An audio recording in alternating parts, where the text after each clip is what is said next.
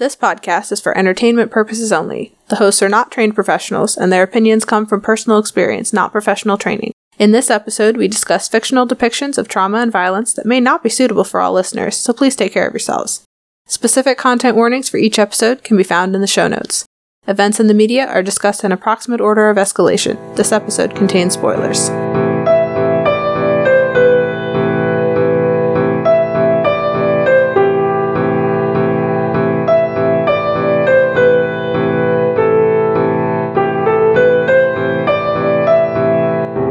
In Abhorsen, the third installment of the Old Kingdom, Lirael has been revealed as the Abhorsen in waiting and Sam as the inheritor of the Wallmaker's charter. Together they worked first to save Nick, then to save their entire existence and come together as a family. This episode, we are following Sam across Lirael and Abhorsen.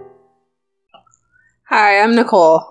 And I'm Robin, and welcome to Books That Burn, where we're going to be discussing Abhorsen and Lirael Uh, by this- Garth Nix, part of which is part of the Old Kingdom series. This is our second week discussing these same two books because our characters were choosing characters and not just plot points for each of them, and our main character storylines kind of overlap. All right, so factions mostly the same as before. We've got Lirael, Sam, Ellimere, Sabriel, Touchstone, the disreputable dog, Mogget, the Clayr, Orannis, Nick, the Southerling refugees, Hedge, and Chlorr of the Mask. Um, so jumping right into our minor character spotlight, Nick. Um, so Nick, it, was kind of his. Is, he kind of starts out kind of funky because he wasn't the intended target for his his trauma. Um, his his major trauma was a piece of Orannis, just a tiny sliver, a shard, put under the skin of his finger that slowly worked its. It had to be very tiny because it didn't kill him during this. It slowly worked its way through his veins to to lid to lodge itself in his heart. Um, uh, which actually, now that I'm thinking about that, saying that out loud, that must have been like a splinter of glass. like the tiniest little sliver. Uh, that's not very big at all. Uh, which is weird because Orannis is described as being this huge, like miles wide, giant sphere It's at one point they moved it, so it's not miles wide. It's not. I guess it's not miles wide.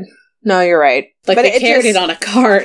But it's still big. It's still big, Big. and and the idea of the sliver being small enough to go through your veins and your arteries is it must have been very tiny.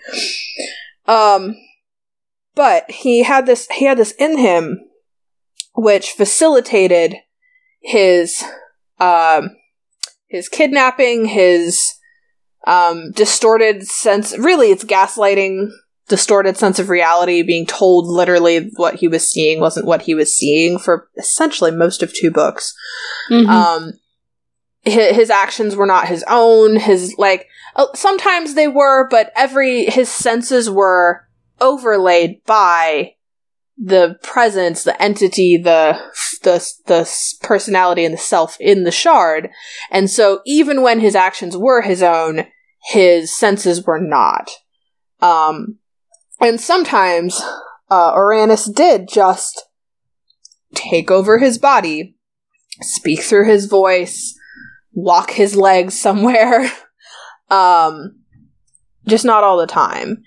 And and and we call it gaslighting because in the in some few moments of lucidity, he d- he looked around him and went, "Whoa, this isn't where I want to be. What am I doing? This these people are are dead. What is going on?"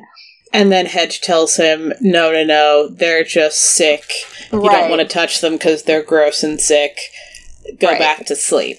yeah it's it's it's a very i almost the wording i want to use is literal form of gaslighting but it's a it's a physical manifestational form of gaslighting where you're not just being told your senses are wrong your senses are being hijacked to tell you wrong information Just you know, gaslighting plus VR. yeah yeah it's vr gaslighting um that's a horrifying thought Mm-hmm. Um, but yeah, he was not actually the intended target. This was uh, slated for Prince Sameth. Um, but Sam was otherwise occupied in the fight, and uh, Nick managed ended up just going and find the necromancer found him first and didn't at first pay attention to which child he had. Um, and I think that that's important because I think it's important to note because Sam wasn't necessarily prepared to stand up against that. But Sam. But Nick was not prepared. Nick had no protection. Sam, at least, would have had both his parents who have uh, full awareness, understanding, and like any kind of magical resources to maybe have helped him possibly. Uh, Sam is surrounded by people who are very, very good charter mages. Sam is aware of charter and free magic and has been his whole life. Sam is a very good charter mage. Sam is a very good charter mage. Sam might even have been able to fight the free magic by nature of being a charter mage. Like that might even have happened. but there might Nick even- had nothing. Nick had literally nothing. Nick didn't even have belief. Nick was refusing to admit that the the the dead hands attacking them were dead. Like fi- Even before like the five minutes happened. before he got the shard put in his arm. Like he had absolutely nothing. Um, and trauma isn't less traumatic because you have someone who in your life who can recognize it, but healing from it is sometimes easier or preventing more is sometimes easier if you have a support structure. And Nick didn't have that. The intended target did, but not the recip- not the the recipient. Um I'm trying to think of what all to say about this because really Nick doesn't even remember most of it at the end. No, he he doesn't remember most of it, but I would like to point out that that is also a kind of trauma. True. He just True. loses more than a year of his life. Yeah, and his health. Yeah, Also- his health, like all his plans for school and everything, got totally upended. Mm-hmm. Uh, his sense of reality is just wrecked. yeah. And at the end, they're like, "Yeah, go back to Ancelstierre." Um, he does. I mean, we they we'll gonna we might talk about that more in a later book. Yeah, Sending him He- back there was not a "May go about your merry way." That was actually actually a protective measure for him. Oh, sure. It was. Um, it was. It was a protective measure, but I would argue it wasn't. dismissive. I It would like to argue that it was. I would like to argue that it wasn't really a protective measure for him, though, I because mean, it was. it's you the- are. it was- it was you ooze free magic and charter magic. We don't know what to do with you. Let's just put you as far away from magic as possible. I I will say this though, he was officially dead, and for all that, um, anyone in in the Old Kingdom could guess, they they thought that going to the Old Kingdom would kill him. Right. No. so no. They so it is just... it is protective for him because otherwise they think he will die. So when I hadn't read book five, Oh I thought that it had nothing to do with his well-being or safety. oh oh okay. Well nothing in the book th- nothing in book three okay that's fair, of but also like I don't. that. That's fair. And so, but part of my argument is that because nothing about that communicates that, even though that gets softened later, even Mm. though that does get softened later, Your experience Uh, at first was right? the very experience callous. Because like being sent away, like things happen all the time where someone's like, "We have to do this for your own good," but when Oh. that isn't communicated clearly at the start, that sense of I got shoved back here and told to live my life Mm. without magic around, pretending that there's nowhere that it's real. Uh, that's a very classic trauma for people who were ordinary, got dunked into Fantasy Zone, and then left. like, Okay. that's that's a very common trope, and I I do think that it definitely happened here. Oh, okay. even even though there's saying. a reverse of it of it later, I do think it's important to look at what's in this book. I guess maybe not a reversal because it doesn't reverse Nick's experience. It just No, it us doesn't. it just gives us context as readers to go, "Oh, they thought he would literally be ripped apart. Sure, Got people it. do things for reasons all the time, but it Right. I think it's very important to point out that it doesn't change how Okay. stressful. So when at, at when the end of at the end of book three, with no other information, which is how I was about these books for a decade, um, Yeah. with treating the ending as book three. I mean, I didn't know until uh, two months ago that there was a four and a five. right. Um, with with three as the ending, we don't get Nick's perspective on how he feels about it, and he's just sent back and away, and it's like I don't know what he's going to do now. And then it turns out it, it didn't go very well, which is why we have book five. But um, it I I do think it's very important to look at it from how is it for Nick at this point because we know now that there's more stuff that's happening to him. Yeah. but as a character he doesn't know what's going to happen. He's just been cast away kind of. You Yeah. know he, he's met the people who are saying he has to go. He's met sabriel and touchstone. Hadn't really met the Clayr and so all these people making these decisions it's one other it's more people making big decisions that'll shape the rest of his life Well, and And also not- even the I don't mean to people say that, that he met, even the people that he's met, like he knows them as Sam's intimidating parents. right so They're it's not, not warm fuzzies to him. Exactly. It's not like this. It's not like they're as bad as Orannis or anything, but No. Hedge and Orannis wreck the course of Nick's life, and then the just pivot of like, go back! And no one's there, no support structure, no one to talk to him. I think it's important to to address that. Okay, moving on to our first uh, main character topic with Sam. Um, so Sam, uh, the, we kind of get the the feeling that our my cat says hi. Uh, we kind of get the feeling that um our third topic, which we'll talk about after this, kind of kicks off um, this this second thing in a very real way. But but that this wasn't this wasn't a sudden thing. It was just like kind of shoved into Sam's direct like line of view and and and piece of who he is. Um, so Sam, we find out, inherits the powers of the Wallmakers. um, which uh, honestly, up until we find this out about him, really, for all of um, for all of Sabriel, uh, we are given the impression that the Wallmakers don't exist as a bloodline, and that they physically put themselves into the wall and the charter stones, and so like they're not people anymore.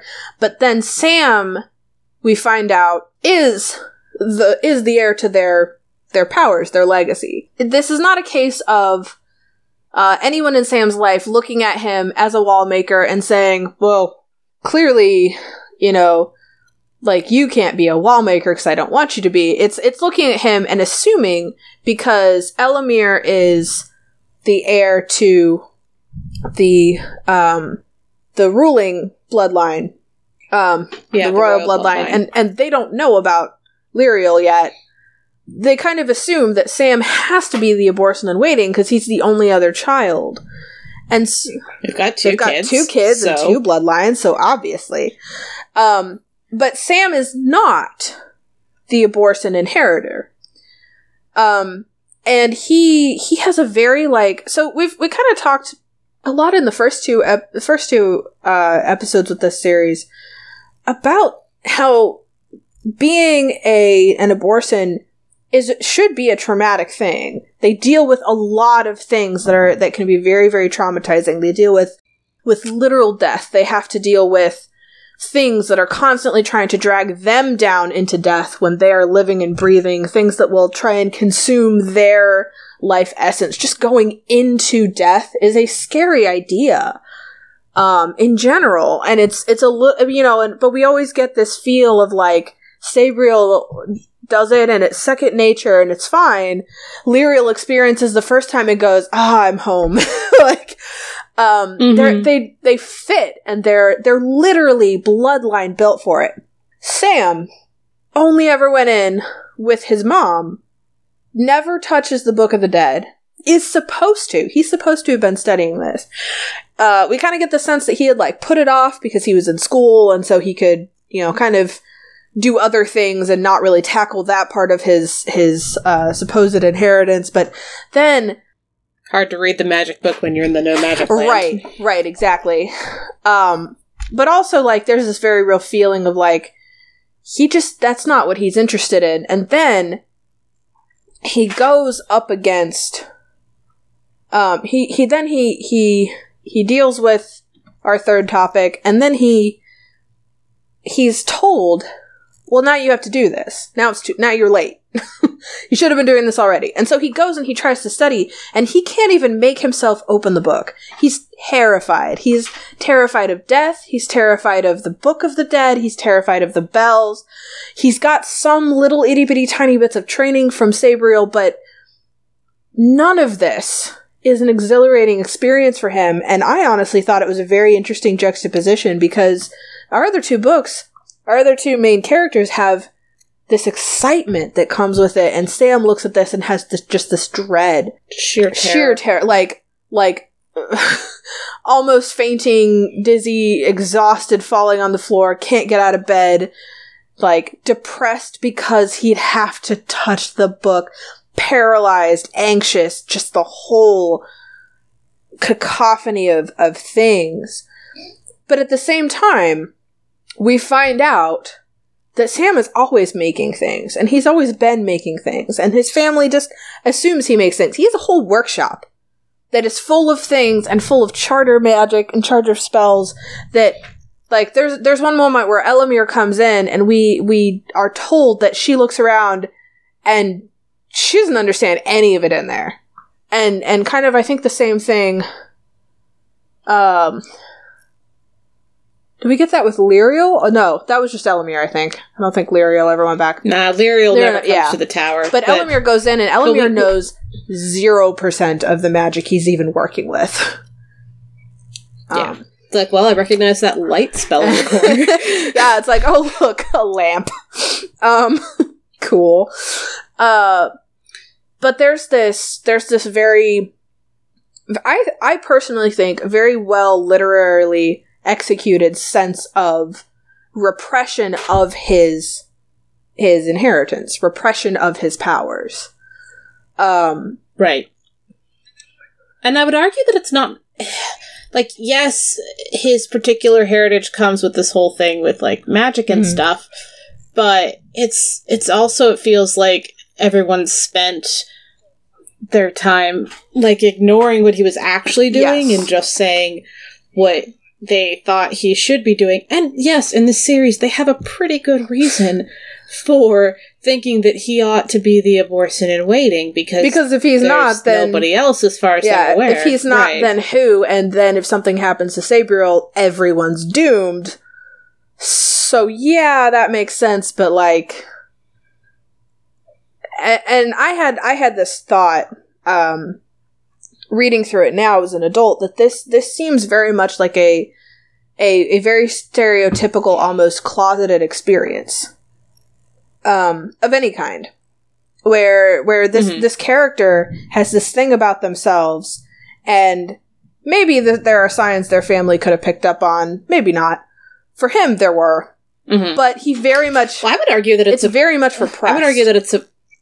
It's a perfect stand-in for queerness, especially like in recent.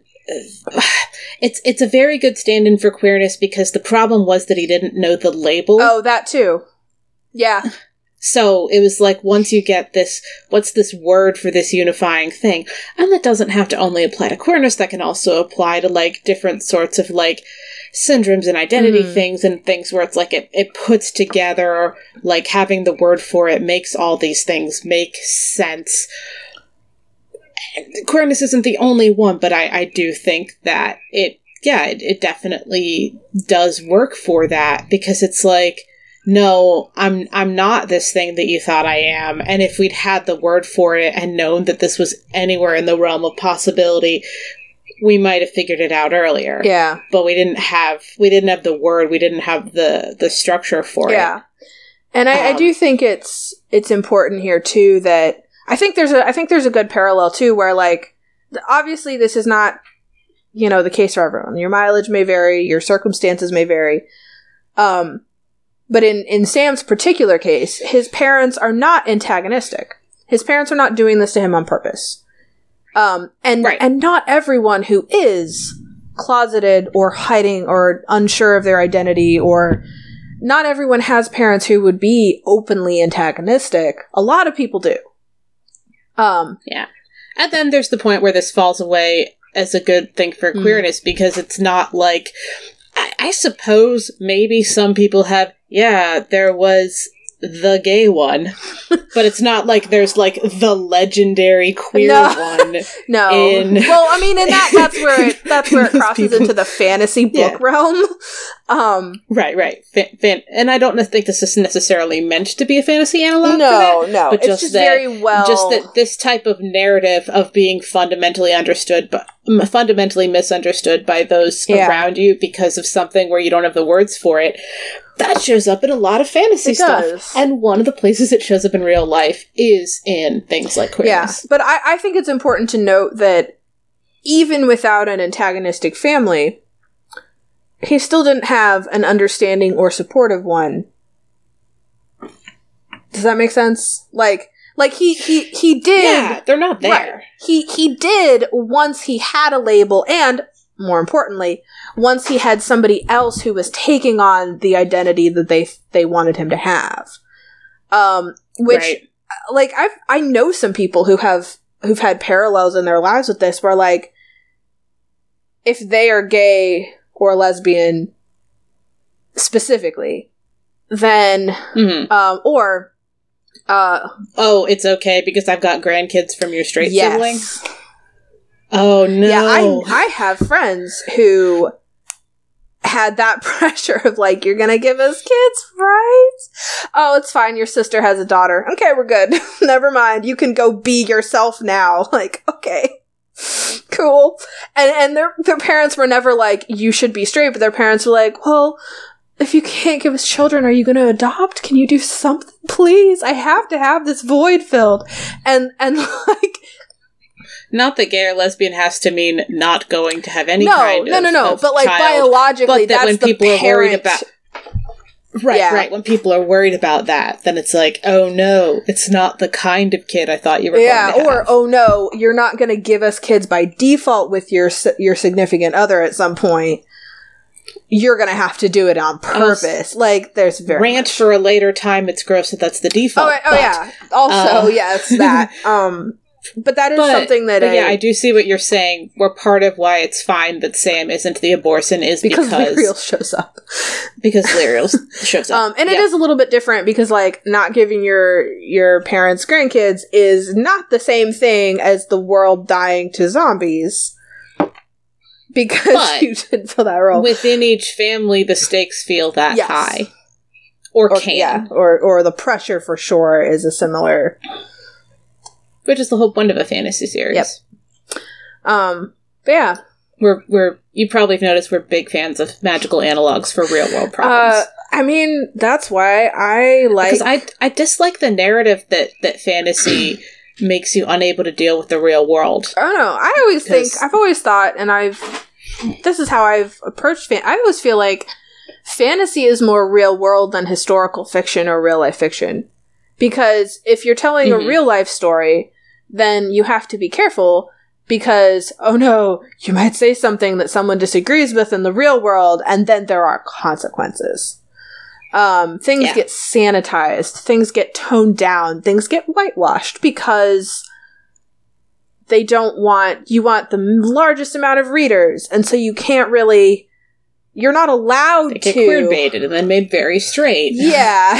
So you you don't want to alienate any portion of the population as a reader, and that includes your homophobic, your racist people, your like the people that are causing the Various problems. flavors of bigoted. right Yeah. and so a lot of i always dis- i've always disliked um fiction based in the real world because it it, it never feels real to me um but fantasy if it's if it's not a real person then you can tell a story that does parallel real things and honestly i think it I think people make more interesting, more real feeling characters because they're not limited by, oh no, you can't mention that war because there are real statistics about it and people will argue. like, um, Yeah.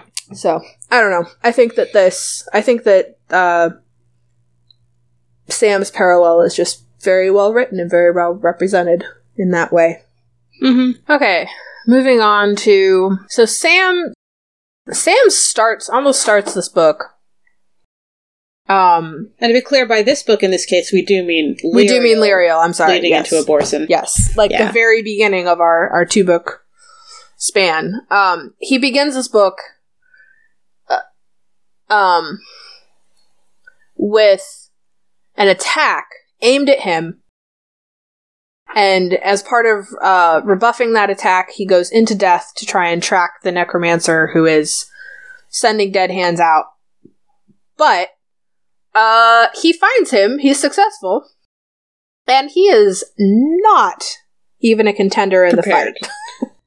Oh, he's not prepared. He did not go in with the bell. He didn't go in with the pan bells. He didn't go in with panpipes. He doesn't have anything. He hasn't Doesn't even, read the Book of the Dead. Like He doesn't even have a spelled sword. No, he has. He's just. He's just a person who. Can, he's not even trained yet. He's just a person who can wander into death, and wandered into death, and went looking for a trained, very very powerful necromancer, and found him. Um, uh, the necromancer burns his hand, his wrist, by grabbing it with his fingers. Um, and uh and that that whole encounter he does recover physically.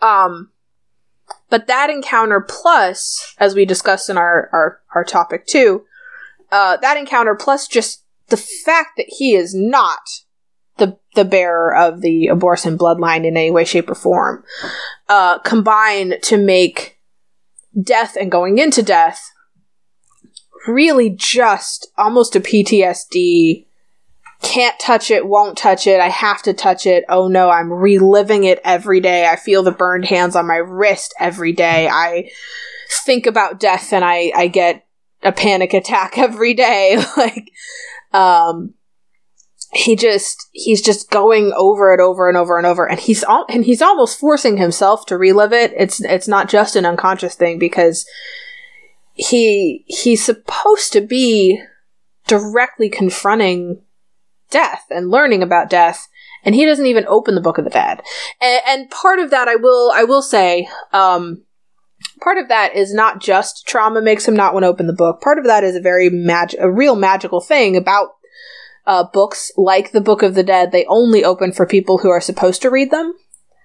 Um like if you if you try and force open the book of the dead it has protective countermeasures you won't be able to open it and read it and they they talk about that a little bit in bits and pieces in in all three books Yeah. So- only a trained necromancer can open it, and only a, an uh, untainted charter mage can close it. and sam is neither um well i guess he is an untainted charter mage but he is not a trained or untrained necromancer in any way shape or form we find out here. And so you know i will say that part of like the touching the book and instantly getting like shivers and shakes and and being done part of that very well could just be magical the book is saying that i'm not no, for you because okay, I think it's very Um, clear. It's very important to point out that the shivers and he shakes read it with hap- his mom The shivers and shakes. So, like, there was the I don't want near this, and then there was I'm ill from touching it. And I know we don't get a whole lot of Yeah. before, but it does seem from the way the narration does that being ill from from thinking about touching it is new and is from being burned by the necromancer. So I don't Okay. think there's any reason to suspect that that's a magical defense mechanism of any kind. I I think it is. I think it is both. Um, there there's other. Let me see if I can find it. Um, I was looking at the thing after Sam's in the hospital to try and figure out if it ever says what degree of burn it is, but it's enough that he was on that he was just basically out on morphine for days. Yeah. So my guess would be at least second. I'd, at least second degree. yeah. Yeah, it wasn't third degree, but it was not insignificant. Oh, he also writes a lot of letters to his parents trying to explain like he's he's trying to explain and then he they as he puts it they all go in the fire that night as he had done scores of times before sam unlocked the cupboard to the left of his workbench and steeled himself to look at the book of the dead. It sat on a shelf shining with its own ominous green light that overshadowed the soft glow of the charter lights in the ceiling. He reached out to it like a hunter trying to pat, pat a wolf in the vain hope that it might be only a friendly dog. His fingers touched the silver clasp and the charter marks laid upon it, but before he could do more, a violent shaking overtook him and his skin turned as cold as ice. So I think he repeatedly has gone to it and tried to read it, but t- um, at least it's still worse. I, I mean, it's it's I I agree that it's worse. I just think that I think that there's enough in here that it would make sense that it is partly the trauma, but also just partly the book saying, "Don't like, I'm not for you." Um, and and there's because also there there's a one point, and I don't know where this is now in the book. Um, he um he explicitly says that the only times that he had had the book open and read it before at all had been studying with his mom. Like he had never studied any of it on his own. Um and it would make sense to me that his mom would open it and close it because at that point he's untrained. Um Yeah. So yeah, and and he and and also, um, I'm I'm not going to try and find this because I'm not even sure if it's at the end of Lirael or at the beginning of Abhorsen. I think it's at the end of Lirael. Um, but when he is given the Wallmaker coat, and he kind of has that revelation of, oh, this thing that I do all the time is my birthright. It's not just a hobby or an extra whatever. Um he stops being afraid.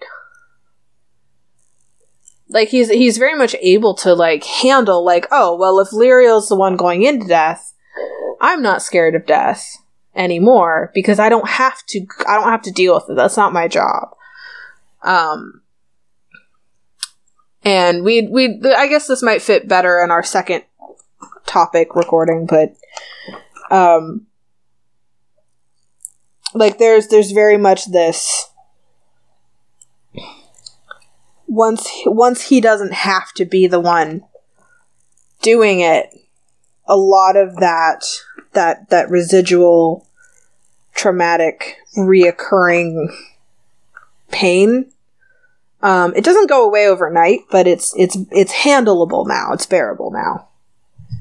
Um is there anything else with sam? I I do think so so one thing with because I feel like almost like we might have had the the traumas in the wrong order for this one. I feel a little bit like that, but if we I mean, they're also very intertwined. they're very intertwined, but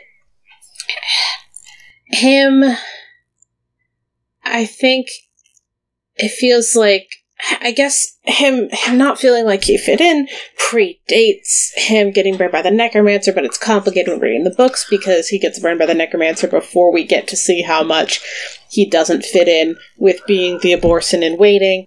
That's true. So all right, wrap up and ratings. Okay, for the gratuity rating, going through for minor character Nick, uh, it's not backstory and it's not off screen. Uh, is it mild, moderate, severe? Um, I This feels severe. well, we have to talk about the reader perspective. Okay, okay, okay. Sorry, reader perspective. It's like moderate. Yeah, Re- reader perspective. I think how it depends on how active your imagination is. I I would agree with moderate because if you don't I like how you knew immediately that I wanted to say severe because holy, oh my goodness, that would be so terrifying. Yeah, but like we can't we can't Yeah, yeah. we can't go off of the off of the the character. Yeah, it has to be the reader. Um Yeah. yeah, so I think it's moderate because if you're not paying very much attention to it, it's probably it's probably uh mild. if you think Mhm. about it a lot, it can get severe. Um Yeah. so it's kind of a your mileage may vary, gauge your own how active is your imagination? Right. Um, if and you how have much- trauma related to gaslighting, then Mm-hmm. this might feel worse. Yes. Um Yes. all right, Um, so Sam not fitting in. Sam not fitting in. Uh, Sam repressing the thing that is making him not fit in. I think in terms of the reader experience it's mild. Yeah. Like it's repeated. It's like a lot, Yeah. but it's Um, not like bad. I I agree. I I also would say though that if I think this again is kind of one of like your mileage may vary depending on your own experiences because you know we kind of we kind of related it to to being similar to being closeted in various ways. And I think Right. if you are someone who has experienced that, this is going to be more moderate or depending on how current that that closeting is and how much you're aware of it, it could even be severe. Well, to the parallel Um, of being closeted, I think if it has trauma had been both you can't do the thing you want to do and you must do the thing you don't want to do, that would go to moderate or severe. But because it's just sure, sure, do the thing you want, but you'd better do this. Well, it's That's not. It's to me not what- just sure, sure, do the thing you want though, because he's being told put away that thing and do the real adult thing now. Yeah. Okay, I guess he wouldn't have had as much time to do what he wanted to do if he'd actually been doing the thing he was supposed to do. Yeah, he would have done Uh, zero of that thing that he wanted. Okay. Um, so somewhere between mild and moderate. I think it's I think it's mild if you don't have your own trauma regarding having to repress part of your identity. I think it's moderate maybe severe depending on how much severe your trauma was. I would argue that this is such a good fantasy analog that I don't think it would drag that up. Because I we're saying, don't hey, want to assume that about everyone's experiences. well, okay, but I I would say be careful. okay, Be but cautious the reason, if you have this in your own your own Right. backstory. but to to be clear, your parents telling you to do something that you don't want to do. Uh, That's well that's so not you- the that's not it though. That's not what we're talking about. We're talking Okay. about specifically closeting or repressing part of who you are as a human being. and and I'm saying that that's more in the implications. Well, that's why I'm saying it, it I, that's why I'm saying it's mild unless you've experienced it yourself and see the parallel. Right. That's why I'm saying that. Okay. That's why I'm saying that's why I'm saying if you have that particular thing in any way shape or form in your own your own life be aware that this is going to be more graphic to you than it is to other people. Probably, yeah. Okay. Uh, Sam And being then- afraid of death. So this oh, this is moderate to severe. This is like this is a lot. um because the thing is, he's scared of a particular way in which death is portrayed, but being but being afraid of death is a thing. being being assaulted and Mhm. terrified of dying. together as a whole thing. Yeah. That is yeah.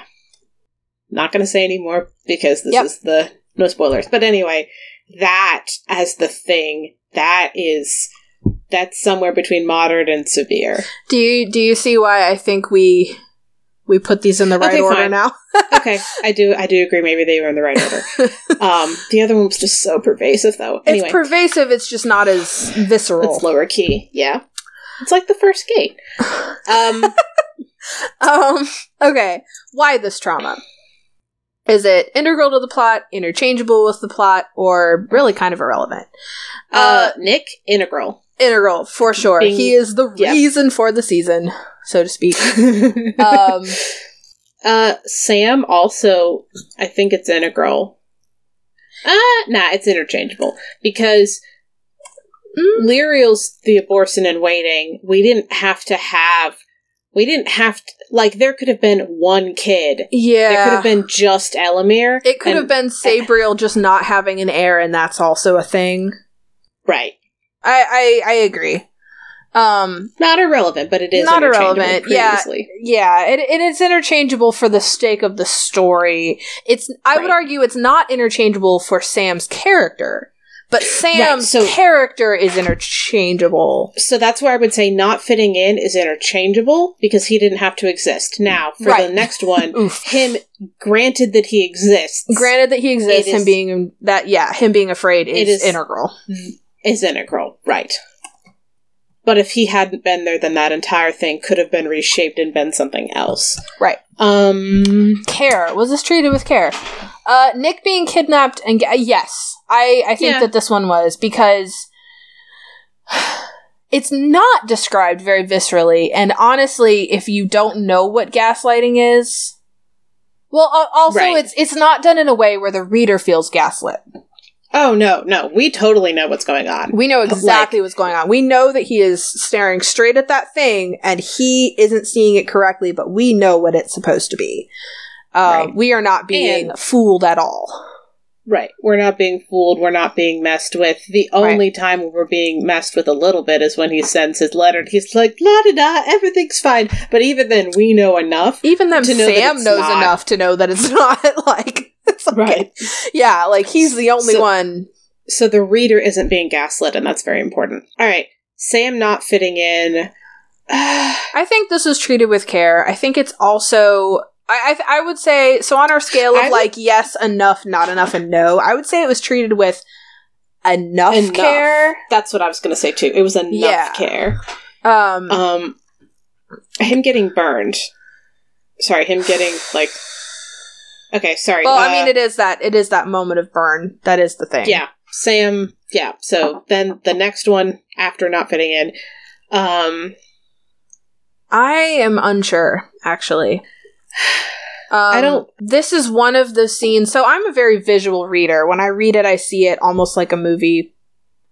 Um, I'm not. I, I So actually, I'll let you take this. if I okay, if I am enough into the story, I almost see the whole book as it happens around me.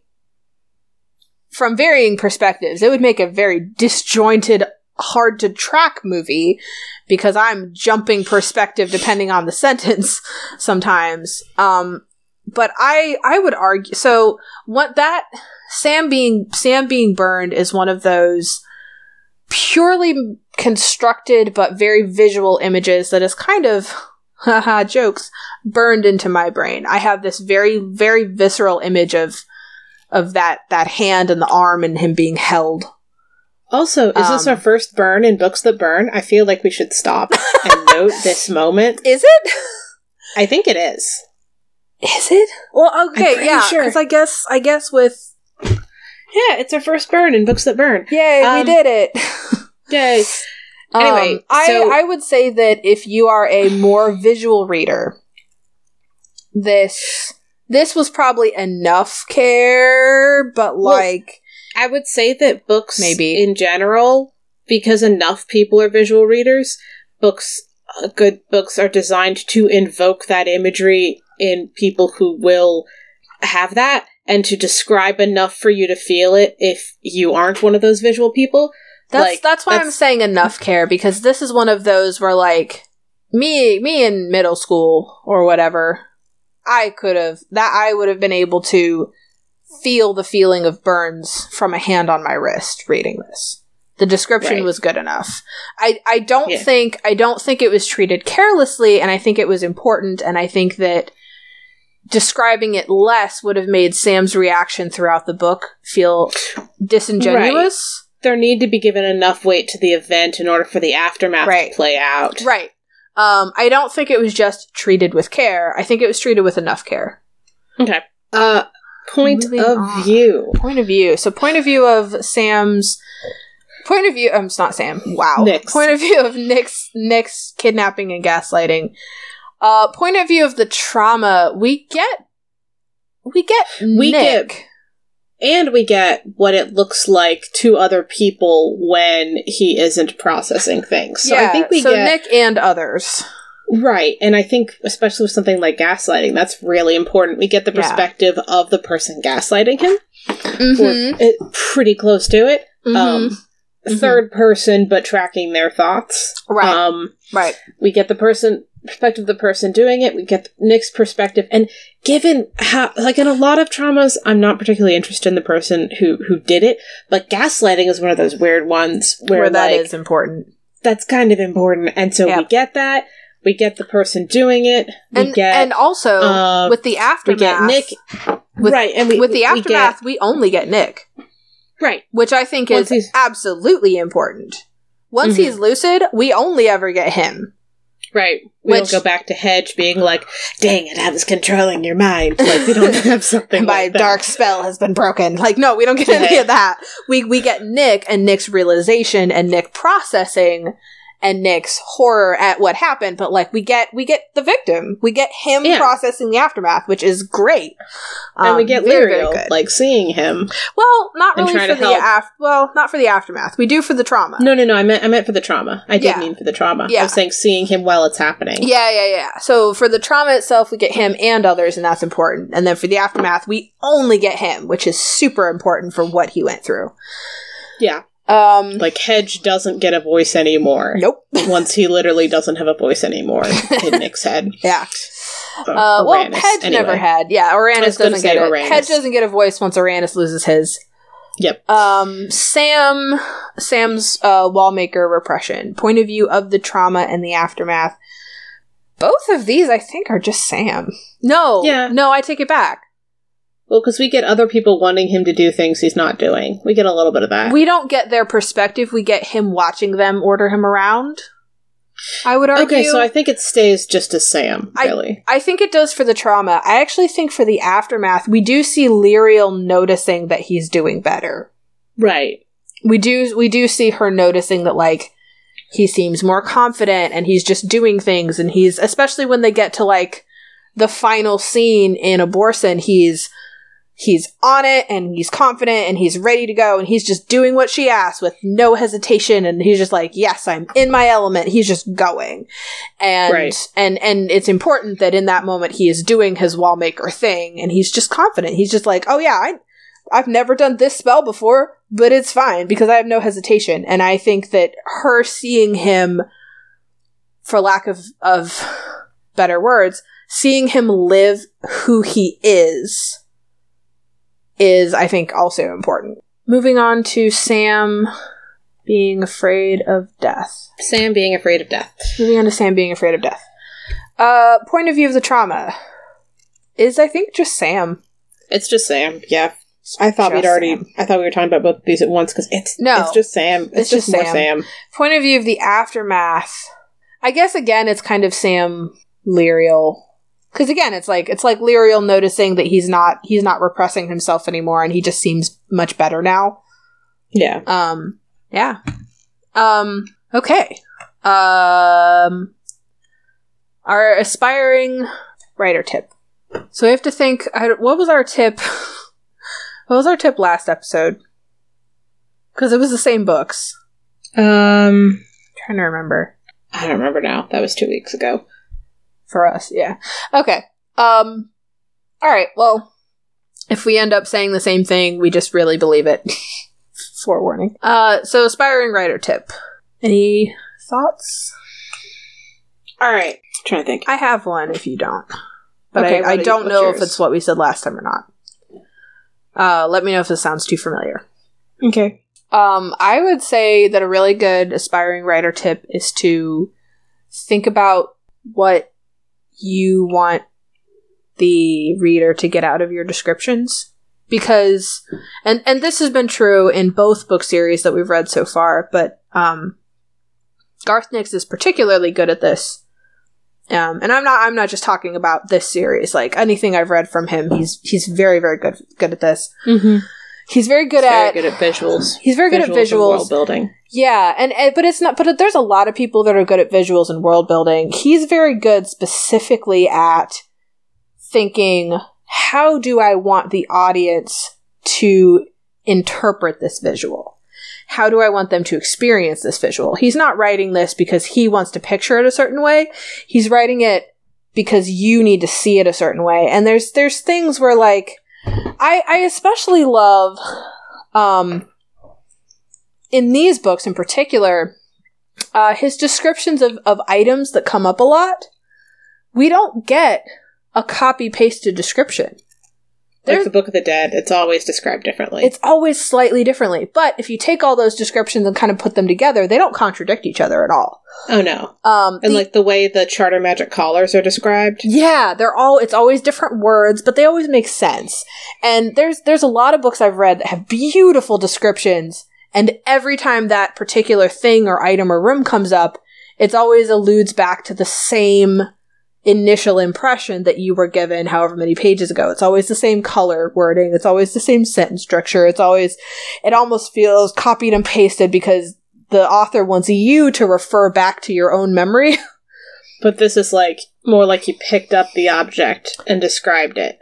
Every time. And then picked it up again and then described it. Right, and then picked it up again after learning a new color and described it again, and then picked it up after learning the name of that clasp and described it again. Like, um, it feels very dynamic, and it feels, and and and even things like, um, there was a there was a, a sample of the of the book that I I read during during our our third, uh, our third topic discussion, where the only thing we get out of this book and as the description goes, is a silver clasp. Mm-hmm. I don't remember that class being described as silver in any other descriptions. That clasp is Mhm. there. They talk about the book having a class before, but that gives me just it's like a it's a building description as as you encounter these things over and over. But you always get the piece of the description that matters for your visual in the moment. And it's I I love reading books that do this. Because I, I never get bored. I never Yeah. get bored hearing about the lime green wall. Mm-hmm. like it just doesn't happen. Um I, I never get tired of of of that one object because oh I mean of course it's there again. Like no, Yeah. because it always feels new and it always feels interesting and there's always something that I, I latch onto and and build my my mental image. Yeah. All right. Favorite non traumatic thing about the book? I like the surcoats. Oh yeah. I want one. Yeah, it makes me want a surcoat. it makes me want a surcoat that has like things that matter to me on it. Mm-hmm. Um So, surcoat is a garment that goes over armor and has uh, emblems on it. And in this case, almost all their surcoats, actually all their surcoats, are found for them by the charter sendings, who always know what surcoat they ought to have.